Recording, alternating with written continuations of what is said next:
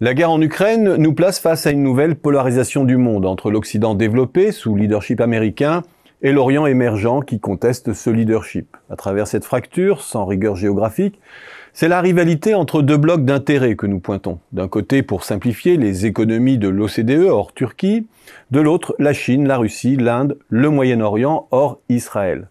Deux ensembles qui convergent maintenant en termes de niveau de production. Cette partition, pour incertaine et contestable qu'elle soit du point de vue institutionnel et politique, nous permet d'appréhender à gros traits les forces et les enjeux qui animent une rivalité de plus en plus hostile. Constat le plus immédiat, nous avons affaire à deux blocs très asymétriques du point de vue démographique. Le bloc oriental bénéficie d'un net avantage en niveau aussi bien qu'en tendance. L'OCDE, hors Turquie, c'est moins de 1,3 milliard d'individus. L'Orient, c'est 3,4 milliards. Néanmoins, l'Orient affronte maintenant sa transition démographique. Sa population, Russie et Chine en tête, est en pleine décélération et devrait stagner à partir de 2040. C'est maintenant sur la montée en gamme et les gains de productivité que repose la poursuite du processus de rattrapage, très loin d'être achevé.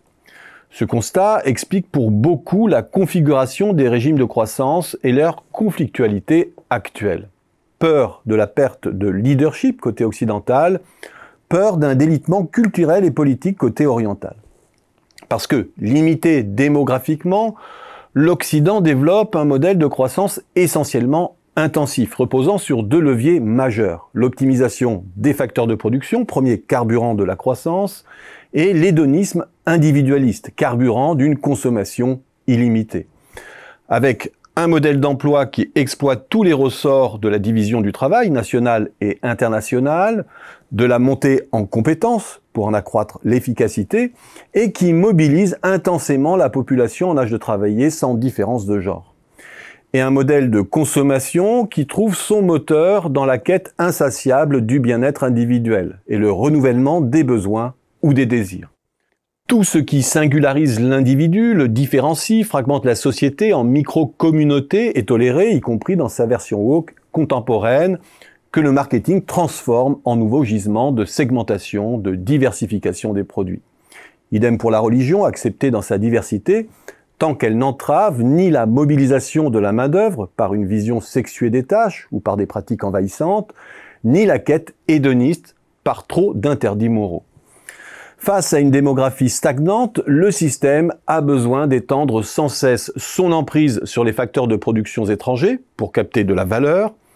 Son hyper-domination monétaire et financière est de ce point de vue une arme décisive de puissance lui permettant de contrôler l'affectation de l'épargne mondiale et notamment son recyclage à l'ouest.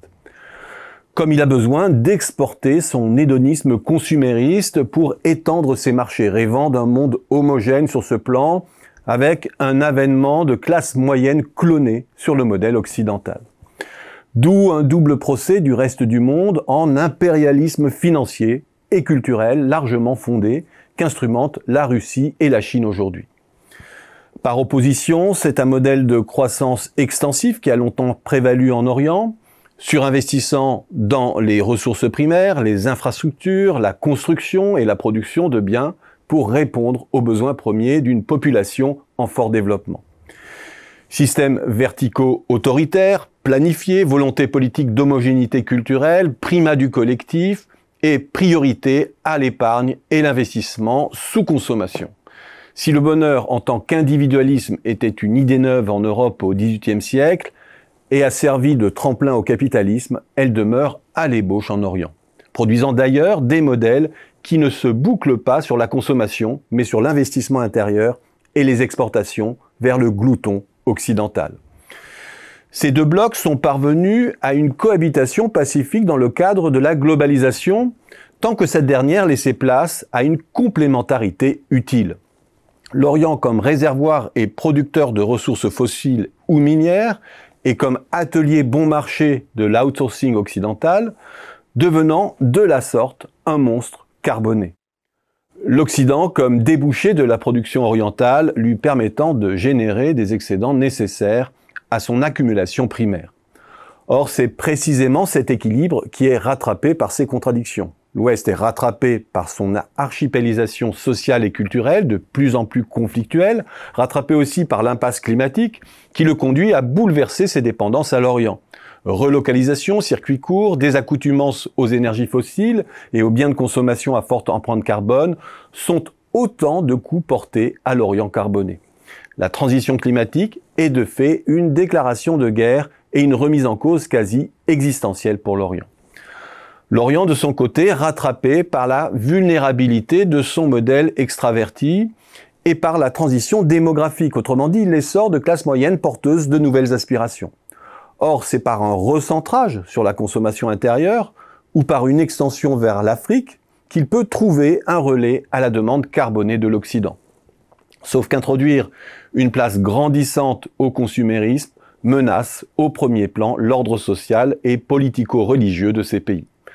Bref, Orient comme Occident sont menacés par un délitement social et politique intérieur et ne convergent plus en termes d'intérêt.